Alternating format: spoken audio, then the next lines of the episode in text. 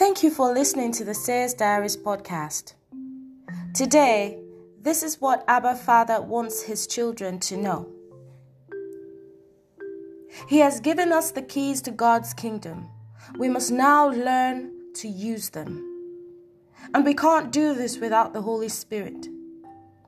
We must realize that He places these treasures in places where they are least expected to be, in people we hardly expect them to be with. His Spirit helps us to discern, but we must remember that His word remains true in 1 Corinthians 1, verse 27, that God uses the little things of this world to confound the so called wise and exalted things.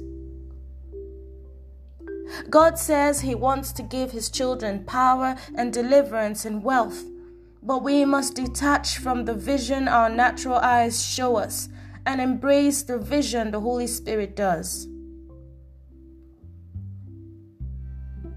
The world is changing very quickly.